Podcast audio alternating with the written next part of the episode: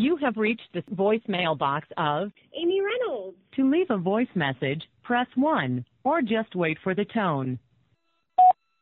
Hey, Amy, it's Jonathan.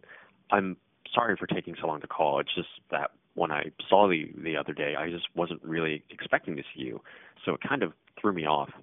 Um, I'm, I'm sorry if I was a little weird. I just wasn't expecting it. Uh, not to mention the fact that some strange stuff just happened, and, well, basically it was a pretty eventful day overall.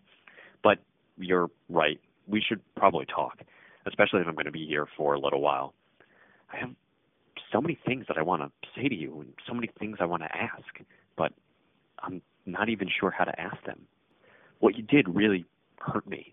I mean, it messed me up for a really long time, to the point I didn't even know if I was going to come back from it. It took a long time to crawl out from that hole, and I was in a really dark place for a while. I guess I just need some answers and an explanation as to why. Why did you do that to me? You were supposed to be someone I could trust with my life, and when I needed you the most, you weren't there. I just... I don't know.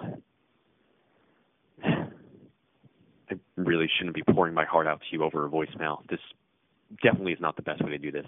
We should really talk face to face. Um, I'm just going to delete this and try again. To send your message, press one at any time. To listen to your message, press two. To re-record, press three. For more options, to leave a voice message, press one or just wait for the tone. Hey, Amy, it's Jonathan. Um, you're right. We really should talk. Maybe sometime early next week. I'll uh, I'll shoot you a text in a couple of days when I know it's uh, a good time for me. I'll talk to you later. Bye.